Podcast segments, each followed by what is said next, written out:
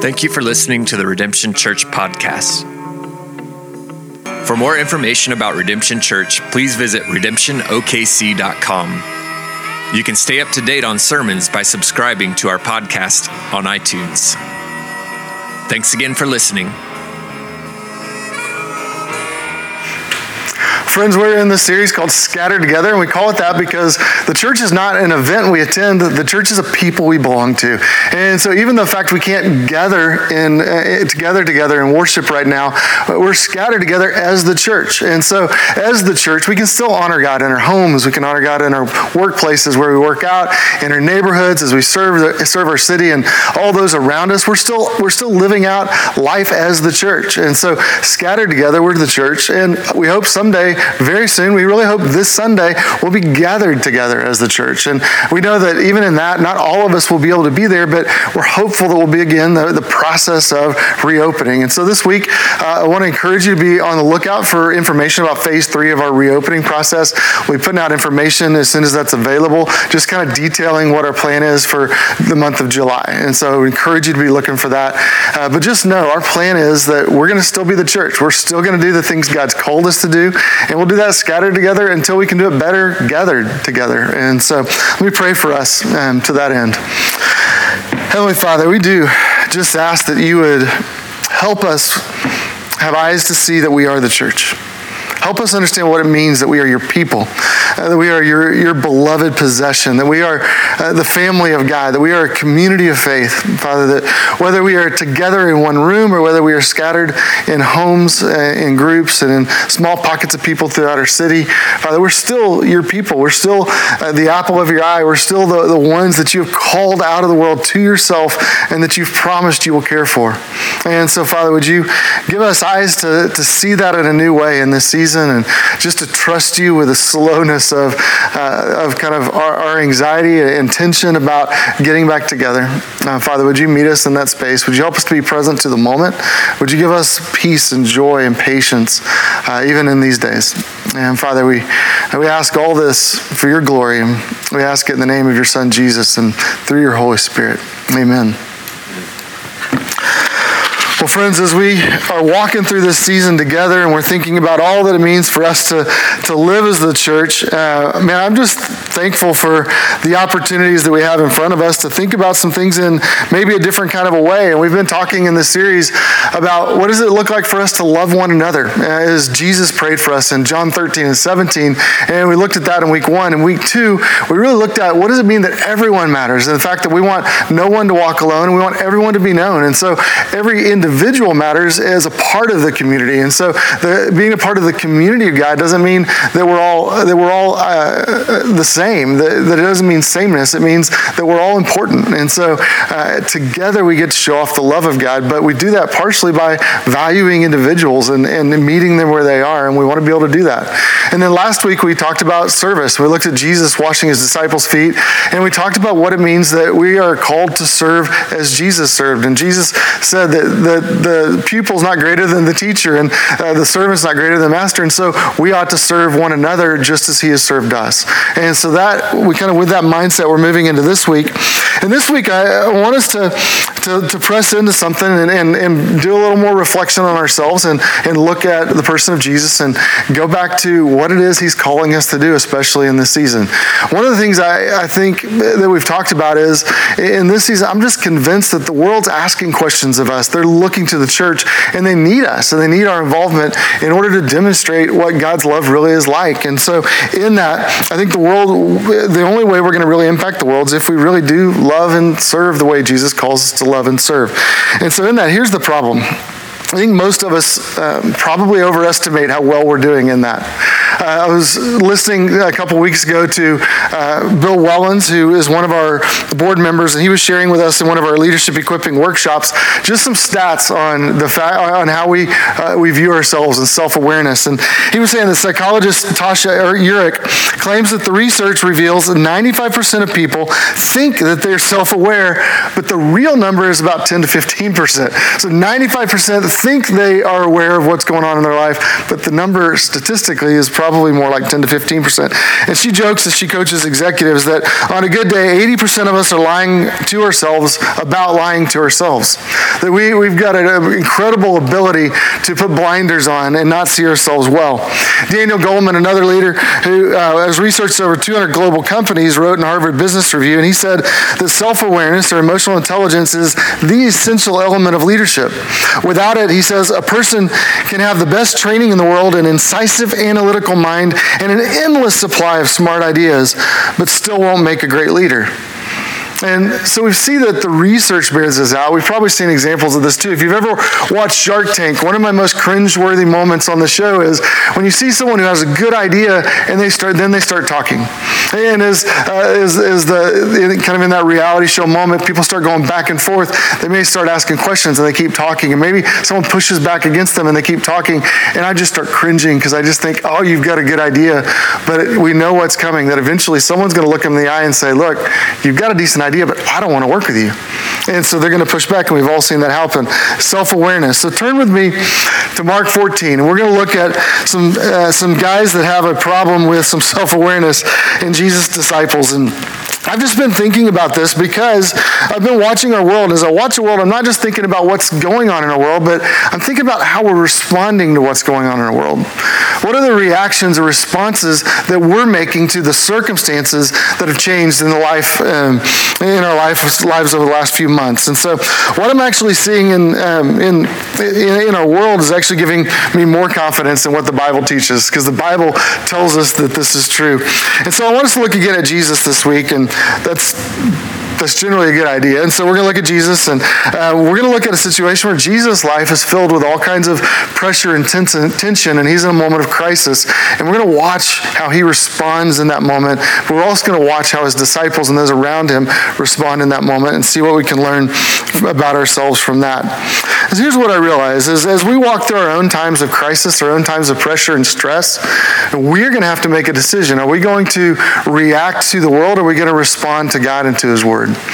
We're going to react to the world or respond to God. And so let's dive into Mark 14. We're going to start in verse 26, and let's dive in and see what we can glean from Jesus and from his followers here.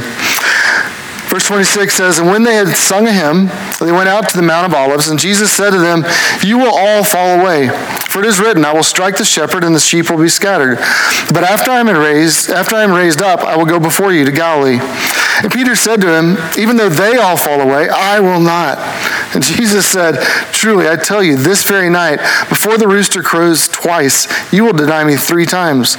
And Peter said emphatically, If I must die with you, I will not deny you. And they all said the same. So, famous uh, passage, if you are familiar with the scripture, about Jesus uh, predicting Peter's denial.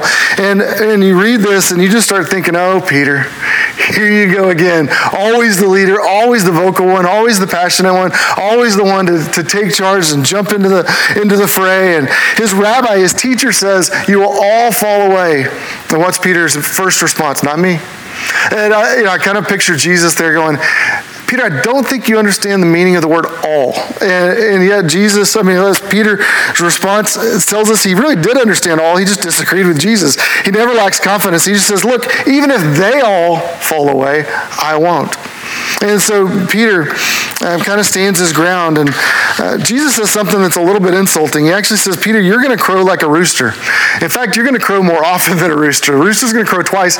You're going to deny me three times before the rooster even crows the second time.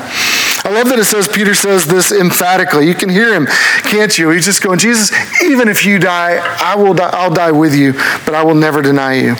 And, and I love the sincerity. I love the passion that, I, that you see so often in Peter. And I, I think he really believes that nothing could ever lead him to turn his back on Jesus.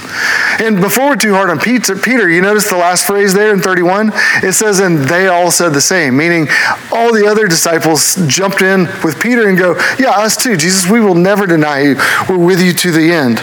I think this illustrates a point or a universal problem that when you consider their self awareness, it's obvious that they weren't seeing themselves clearly. Jesus says you're all going to fall away, and we're going to see in just a minute they all do fall away, and yet to a man they all said, I would never fall away.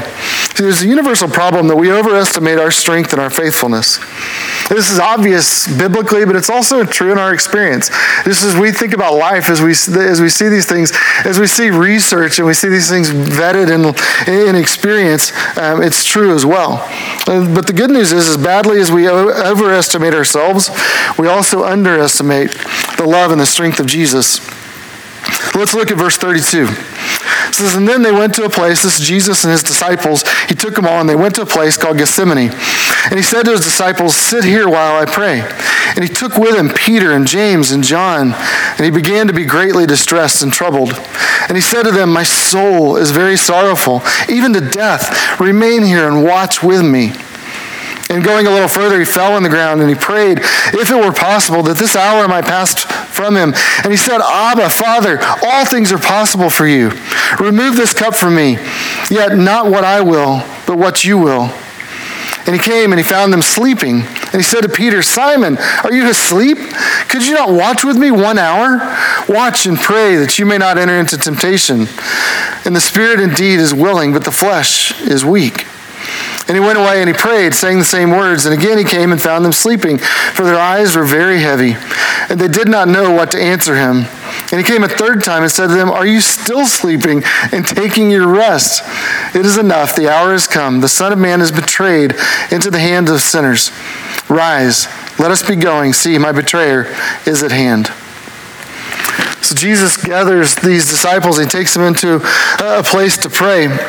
And as he goes in the garden, you notice Jesus is uh, describing, it describes how Jesus felt. It says he was greatly disturbed or distressed. He was under great stress. In fact, it means he was astonished about what he's about to go through. It says he's troubled a man. He was horrified. That he, he sees what it is he's about to do, and he's, he's kind of knocked back on his heels about it. In fact, he says, My soul is sorrowful to the point of death. See, Jesus lived with an open heart. He was honest about what he felt. He, he was able to name his emotions. He was able to, to say out loud what it was he was experiencing and feeling, and that didn't cause him to shrink back, but he, but he was able to name it honestly. So he had an open heart towards what was going on inside himself. You notice he also had an open heart to others. Uh, Jesus, notice what it says about his community. It says that he gathered them in the garden. He said, Sit here with me and pray. Then he took three, his, his kind of inner, inner circle of, of friends, his small group, and he took Peter, James, and John, and, and he gathered them, and he says that he took them with him into the garden. And then he said to them, Remain here and watch. So as he's going to go off and pray, he just says, remain here and watch, meaning watch over me, pray over me, be here with me in the middle of the struggle as he expressed to them the tension he was feeling in his own heart. See, Jesus needed community. In his stress, he gathered his friends and he asked them to support him. He asked openly for, for them to, to be with him and to stay with him and to pray with him. Um, Jesus needed community.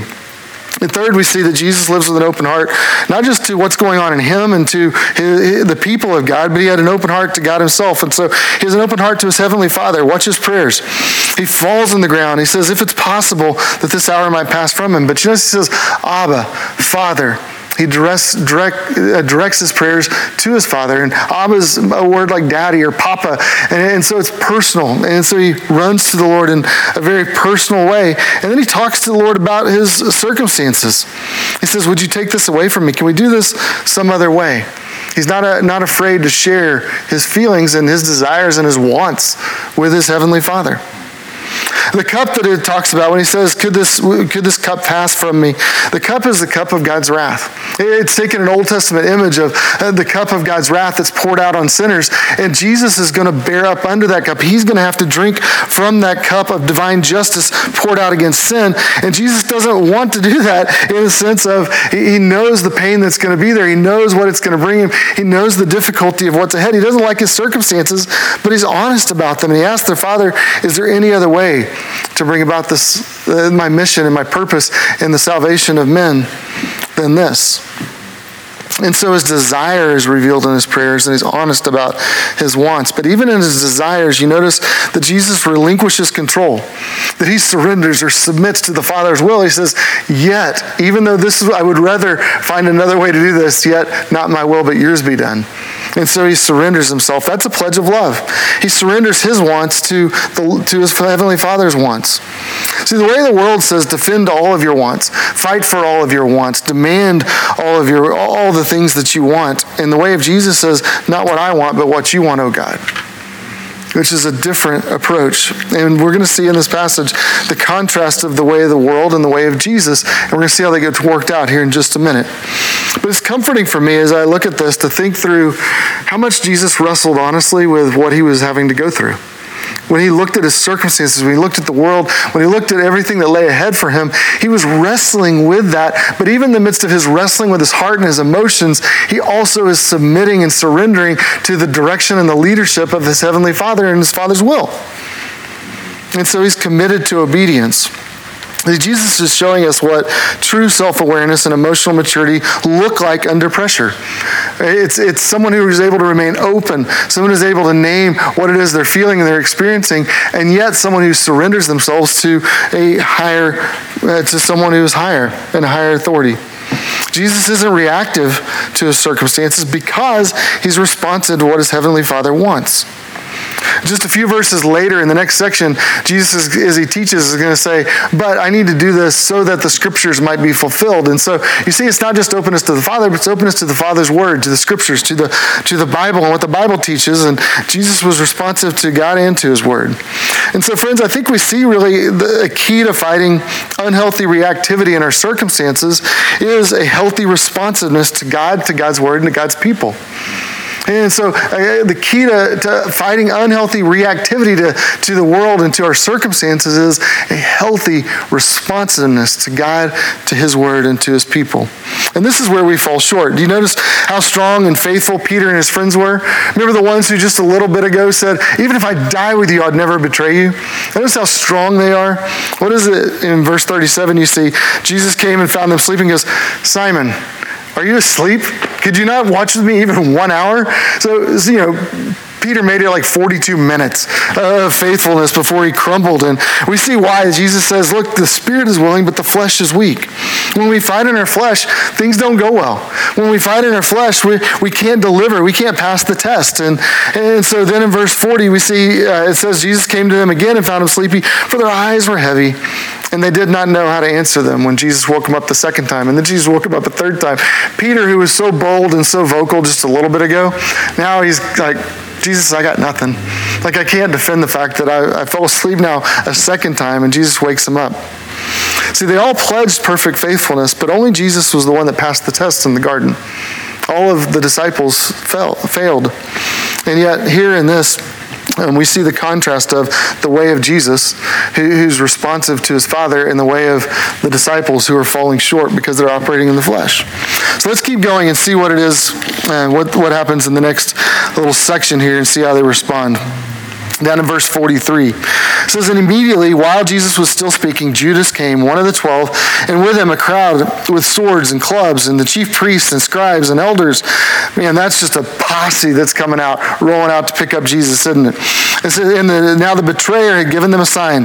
The one, I, the one I will kiss is the man. Seize him and lead him away under guard. And when he came, he went up at once and said, Rabbi, and he kissed him. And they laid hands on Jesus and seized him. But one of, the, one of those who stood by drew his sword and struck the servant of the high priest and cut off his ear.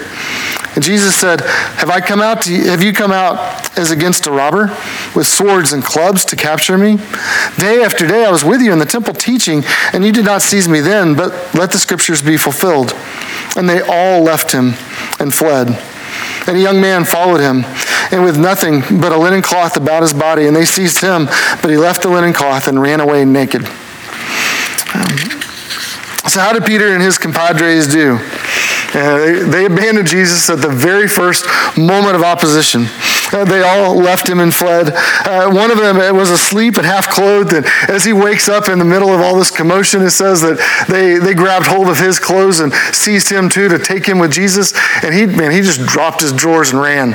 Uh, this is one of the funniest scenes to me in the Bible is thinking about this guy buck naked running through the streets, uh, just trying to get home. Uh, there's nothing worse than a young man having to run into mama's house buck naked and explain why he's running through the streets with no clothes on. But this guy was so afraid of being stuck with Jesus and arrested with Jesus, he was more willing to face the shame of running naked through the streets than to go the way of Jesus, and he abandoned him as well. Um, some scholars actually think this young man was Mark who wrote this passage. And you think, man, why would Mark include this here? I think there's a reason that would be true. And you see this throughout the Bible that Mark didn't need to hide that. He's saying, look, I was as complicit as everyone else. I did, I ran away and fled just like all the other guys, and just um, I failed just as Peter failed. Uh, you know, it's interesting in this passage, there's only one person who's different, only one man who passes the test. Everyone else betrays Jesus, abandons Jesus out of rage or cowardice, and, and one man stands tall and passes the test. His name's Jesus. Now, why are all the others fleeing? Why, why is everyone else failing except for Jesus? I think the reason is that that Jesus was turning everything upside down. And Tim Keller was really helpful for me in teasing out kind of the implications of this. And the reality is that, that they only understand the way of the sword. And so when Judas comes, Judas comes with, with, with a large group of people and he comes saying, look, when I, when I betray him by deception, I want you to seize him and keep him under guard. And he wants to make sure that he's protected. And the reason is that to lose your status or income or position or comfort in that world would feel like the end of the world. It would feel like you lost everything. And so the, the world teaches you that your security and identity is in pleasure and wealth and influence and inclusion and adoration and, uh, and respect. But in this world's kingdom, you would do anything to keep those things more or to get more of them. But the kingdom of Jesus says, although you, you wouldn't enjoy losing those things and you wouldn't like it, the core of your being isn't dependent upon, upon the circumstances you're in and upon the world in which you live. And so you're free to enjoy those things, but, but when you don't have them, you can still live without them. And so Jesus has got a sense of calm and a sense of peace in the midst of this. And see, on the cross, what we see is this great exchange that the Son of God, who in a cosmic sense owned everything, was willing to surrender those things so that in his poverty we might be made rich, so that in his, his being bound up and, and arrested as a robber, that those of us who are actually guilty might be declared innocent and free. And so you see this kind of transition that Jesus was turning everything upside down, and, and he understood that, the, that there was more at stake than what these guys understood. And so, according to the world's measuring stick, um, Jesus was going to fail, but according to what we see later, Jesus was actually succeeding in every instance here. So for us, moving towards spiritual maturity in some ways means replacing uh, the ways of the world in our lives with the way of Jesus, that we learn to operate in a different way. And so in these verses, we, we see three examples that demonstrate the various ways that the world deals with difficult circumstances. One is to seek control. Another is to seek retribution. Another is to seek escape. Jesus will show us another way, but first let's look at these guys. Judas wants control. See, Judas, when he betrayed Jesus, was a, Jesus with a, was a, with a kiss. We call that the kiss of death or Judas kiss. And as you think about that. Why did he use a kiss? Well, it's because he was expecting a battle. He expected that if he betrayed Jesus and sold him out to the opposition and they were coming to arrest him and potentially to take him to his death, he was expecting a fight. He was expecting to, to operate in the way of the world, or the way of the sword, the way of power. And so he was expecting a physical contra- confrontation. And so he set up this sort of a code. Let me go kiss him. And when I do, that's the one you know you need to arrest, and I'll bail out. And so I'll still be safe. Um, but it's interesting that Jesus says, "Have you come to arrest me like a robber? Are you gonna are you gonna cuff me and read me my Miranda rights? I've been with you all these days. Why are you coming to me now this way?" See, I think Judas became disillusioned. I think maybe he thought Jesus wasn't who Jesus claimed to be. Maybe he thought Jesus wasn't powerful enough to deliver. Maybe he thought that, that he could kind of sort of prod this thing and force Jesus' hand and force Jesus to step up and declare an earthly kingdom. Uh, there's lots of speculation as to why Jesus sold Jesus out. But I tend to think, like most of us, Judas was fearful. That behind his betrayal and his bravado, that he was actually very afraid. He was afraid that he was going to be left out. That he had aligned himself with Jesus, thinking Jesus was going to be this new king that was going to establish this earthly kingdom, and he wanted to be on the inside. And when Jesus started talking about dying, when Jesus started talking about suffering, when Jesus started talking about laying down his life, I think Judas started pulling back and saying, I don't know if I want a part of that. And so he went and sold Jesus out to another in order to align himself with those he thought would be on the winning side. Judas wanted a worldly revolution. He didn't want to be a part of the kingdom Jesus was coming to bring. And so in the midst of this, what we see with Judas is he wanted control and he, he, he, operated in a manipulative way in order to try to maintain some kind of a control in the middle of circumstances he didn't like. And we see how that ends up in Matthew. It sadly says, Then when Judas, his betrayer, saw that Jesus was condemned, he changed his mind and brought back the 30 pieces of silver to the chief priests and elders, saying, I have sinned by betraying innocent blood. And they said, We don't care. What is that to us? See to it yourself. And throwing down the pieces of silver in the temple, Judas departed and he went and hanged himself. So Judas' way ended in suicide. Peter takes a different way. Peter doesn't operate seeking control. Peter actually wants retribution. He's just mad. He's like, this isn't just. I want some retribution here. And so, and, we see, uh, and the reason I say Peter here is because uh, in, the passage we looked at, there's one, it says one of the men chopped off the ear of one of the high priest's servants. And uh, later we see that man's name's Malchus. But John tells us who it was that chopped off, uh, chopped off this man's ear, and it's, it's Peter. Peter's back to his, man, I'm going to take charge and I'm going to lead out. And it says, Simon Peter, having a sword, drew it, and he struck the high priest's servant, cut off his right ear. The servant's name was Malchus, which, interestingly, the fact they know his name uh, leads many to believe that this servant eventually became a Christian and became part of their community, and they had a relationship with him. But the servant, uh, Peter, cut off his ear, and Jesus said to Peter, Peter, put your sword into its sheath. Shall I not drink the cup the Father has given me? Remember what Jesus said to Peter when they were praying in the garden earlier? He says, The spirit is willing, but the flesh is weak. See, Peter is still operating in the flesh. And when we fight in the flesh, we see that things don't go well. And so Jesus has to tell him, Peter, put your sword away. You're, you're, fighting, you're fighting the wrong way. And so Jesus actually takes that ear and he puts it back on Malchus and heals that ear right there. And then he allows himself to be arrested and goes away. See, when Jesus says, Peter, you're falling, uh, put your sword into its sheath, he's saying that this is not the way we're going to fight this battle. This isn't the way we're going to win. Retribution and seeking this through our anger is not going to achieve the righteousness of God. The anger of men doesn't accomplish the righteousness of God, Scripture says. And have you observed in our world how destructive so many of our reactions to our circumstances are? This is, I've just been grieved over the last weeks. And, and honestly, I just, I, there's not a good answer for a lot of things that are happening. But when I look, I just think, man, you know, pulling our swords out and attacking one another and fighting against one another in that kind of a way is never going to bring about the, the, the goodness of the world and the flourishing and the wholeness that God wants to bring. And so we're still fighting in the way of the world and we're still fighting in the way of the sword. And I think Jesus is calling us to see things maybe a different way and to posture ourselves in a different way so that we might live differently and look more like Him. Again, though, we see Peter overestimates his strengths and his faithfulness. He said he wouldn't fight. He thinks he's going to be able to deliver Jesus in this moment. And Jesus says, Peter, you're doing this all wrong. Uh, and so then Peter flees. In fact, they all flee. Uh, it was interesting. In verse 31, remember it said, that Peter said, If I must die with you, I will not deny you. And they all said the same. Well, in verse 50, it says, And they all left Jesus and fled. Um, they've, they've all run away.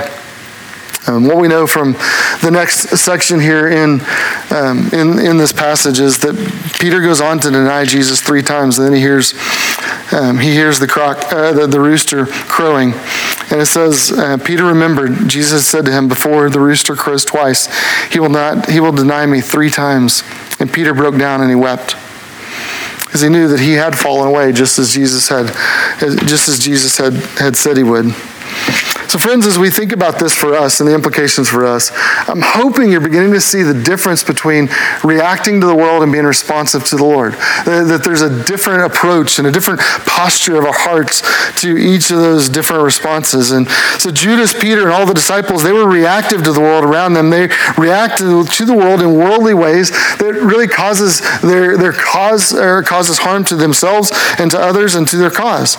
Judas intentionally is harmful to the cause because because he betrays Jesus. Peter is unintentionally, I think, harmful to the cause by denying Jesus and by acting out. And Mark, I think, is unintentionally embarrassing to the cause by running away in the buff. Uh, but the disciples all run away as well. And so we see the, the weakness of, of these men and the lack of self awareness because they all initially stood up and kind of puffed their chest out and said, Man, I will never fall. I, am incapable of denying you, Jesus. And yet, in a very short amount of time, they've all fallen. So, what can we learn about self awareness from these disciples? I think uh, first is that not, not one of them thought they would fail the test, but not one of them actually passed it. And so, uh, newsflash to you and me, we're a lot like these guys. We look a lot like Jesus' disciples in the sense of we think we're capable of doing an awful lot, but when we operate in the flesh, I mean, we all tend to fall short. So I want you to know, I think one of the things we have to acknowledge is in, in this season, but in every season really, is that uh, that, that, we are worthless as a Savior, but I also want you to know that you're worthwhile to your Savior. So we're not able to save ourselves. We're worthless as saviors of the world, and we're worthless as saviors who can fix all the circumstances of the world. We're worthless as those who try, might try to save ourselves, but we're worthwhile enough to Jesus that he was willing to endure difficult circumstances in order to bring about our salvation. And so rather than reacting to the world around him, Jesus responded to God, to God's word with faithfulness, with obedience for the purpose that we might be saved, that he might be obedient even to the point of death. He endured out of love for God the Father and out of love for us. And love led him to endure difficult circumstances and to be obedient and faithful in the midst of those because of uh, because he wanted to bring about salvation for us. And so the opportunity I think for us is that we need to learn the way of Jesus from the way of Jesus how to be responsive to God. So a couple observations as we kind of reflect back on all the things we've seen. We've seen a lot in this passage. First, Jesus faced horrific circumstances, but he remained resilient and faithful enough to endure them. Why? Well, first, or how did he do that? First, he was honest about his world. He said, "This stinks. God, if there's any way this hour could pass from from me, I'd rather see that happen. That's honesty and vulnerability. And in this season, I've been, I've been amazed in so many of my conversations just how fragile we feel as I begin to, and as, I, as I can sit down and talk to someone, especially a lot of us men, we feel very uncertain in these times, but it's really hard for us to articulate that and just to say it out loud. But I'm impressed here that Jesus admitted it, and that means we probably should too. That he just says, This is a situation I would rather not have to endure. But in, even, in, even in saying that, secondly, he's also responsive and open to his heavenly Father. He says, Abba, Father, Daddy, all things are possible for you. Meaning, I trust you. Even in the midst of these difficult circumstances, I trust you and I surrender to you. And he says, Not my will, but yours be done. And so, uh, first, he comes to the Lord and he's honest about circumstances. Second, he addresses the Lord out of a place of faith. Abba, Father, Daddy, my heavenly Father, I trust you. And then thirdly, he surrenders to the Father's will and says, Yet not my will, but yours be done. And in that, um, he understood what it meant to do what the Father needed or wanted, even when it was difficult. And because of his faithful service, we're saved. So, friends, like, like the, the disciples, we all fall away. But the good news for us is that the gospel uh, tells us that Jesus already passed the test for us, that his perfect grade has already been applied in the grade book beside our names, that we already have a perfect grade and we're safe and secure in him. And so, the opportunity for us, I think, in this season as we process how does that re- relate to the times we're in and what we're going through right now, I think the opportunity for us is to focus on learning to trust and to walk in the way of Jesus and trust that that's best. And so, to, to learn to live with a sense of self awareness Friends, don't be so foolish as to think you're going to perfectly endure and do everything right in this season and that you're going to see everything exactly right, that you're going to read the circumstances exactly as they ought to be read. Um, we're going to fall short. But also in that, don't think that Jesus won't get it right. Don't think that Jesus' commitment to us will waver or falter. That even when we fall away, Jesus remains true. And because of that, that ought to give us confidence to trust Him and to obey Him as we grow to be more like Jesus. So, what do we, how do we apply this to our circumstances right now? Well, I think one of the things I see is that control is not an option, despair is not an option, rage is not an option, fleeing is not an option. Those are all reactive solutions to our problem, eh, to our problems, and we've seen how those end up. Instead, one of the ways that, that we know that we're kind of being weaned off the ways of the world and learning to trust the ways of Jesus is we're less compulsive and reactive to the things that are going on around us because we're learning to be more responsive to God and to His Word and to His people. And so I think that's the, the, the thing we want to lean into at this time. I want to be more receptive to the Word of God than I am reactive to the words of men. I want to be more trusting of the plan of God than I am troubled by the plans of men. And so as we think about kind of coming into this next season in the month of July, I just want to I want to teach us a prayer, just ask us to kind of lean into this and to make this our prayer in this season. And it's really modeled after Jesus' prayer when he said, Not my will, but yours. And the prayer is pretty simple. It just says, Father, help me to want what you want. And would you just would you actually just say that out loud with me right now? Would you say, Father, help me to help me to want what you want? And I think that is, if we can practice that prayer in the month of July and just daily, maybe even hourly, but just say, Father, in this moment, help me to want what you want. And on this day, help me to want what you want. And as the world seems like it's in chaos, and as, as our flesh is going to be, be at war within us, kind of pulling us to say, man, operate by the way of the world, fight by the way of the world, operate by the way of the sword, we need to wean ourselves off of that and learn to walk in the way of Jesus. And, and just as a practice and kind of making sure that we're calling ourselves back into the way of Jesus, just to pray that prayer all the time. Lord, help me to want what you want. Jesus showed us how that open, responsive posture to God gives strength and life. And friends, I want you to know in Christ you can have a resilient, faithful life even when the world seems shaken. Not because you are stronger than others, but because you have a Savior who is stronger than others, and you have a Savior who's overcome the world. So let's rest in that, and let's let's do what Jesus did. Let's be honest, uh, but let's also trust our Heavenly Father and come to Him and just say, Father, help me want what you want. Let me pray for us.